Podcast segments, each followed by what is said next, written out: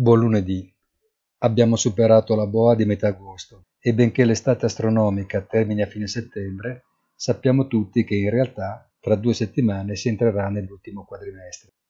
La risalita dei tassi a lungo termine americani ed europei lascia trasparire un sottile senso di incertezza.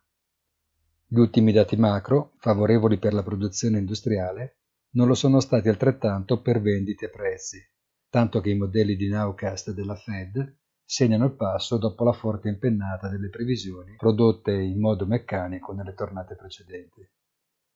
L'oro ritorna sotto i 2000 dollari roncia, mentre il dollaro stesso riprende a indebolirsi e nel frattempo l'offensiva americana contro la Cina intravede in Alibaba la prossima vittima.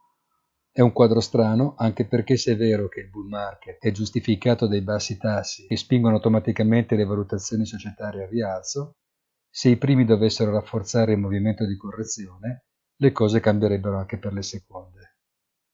Ci sono sempre le banche centrali a controllare che ciò non accada, è vero, ma prima o poi il mercato comincerà ad esprimere anche dei concetti propri. Buona giornata e come sempre appuntamento sul sito easy-finance.it.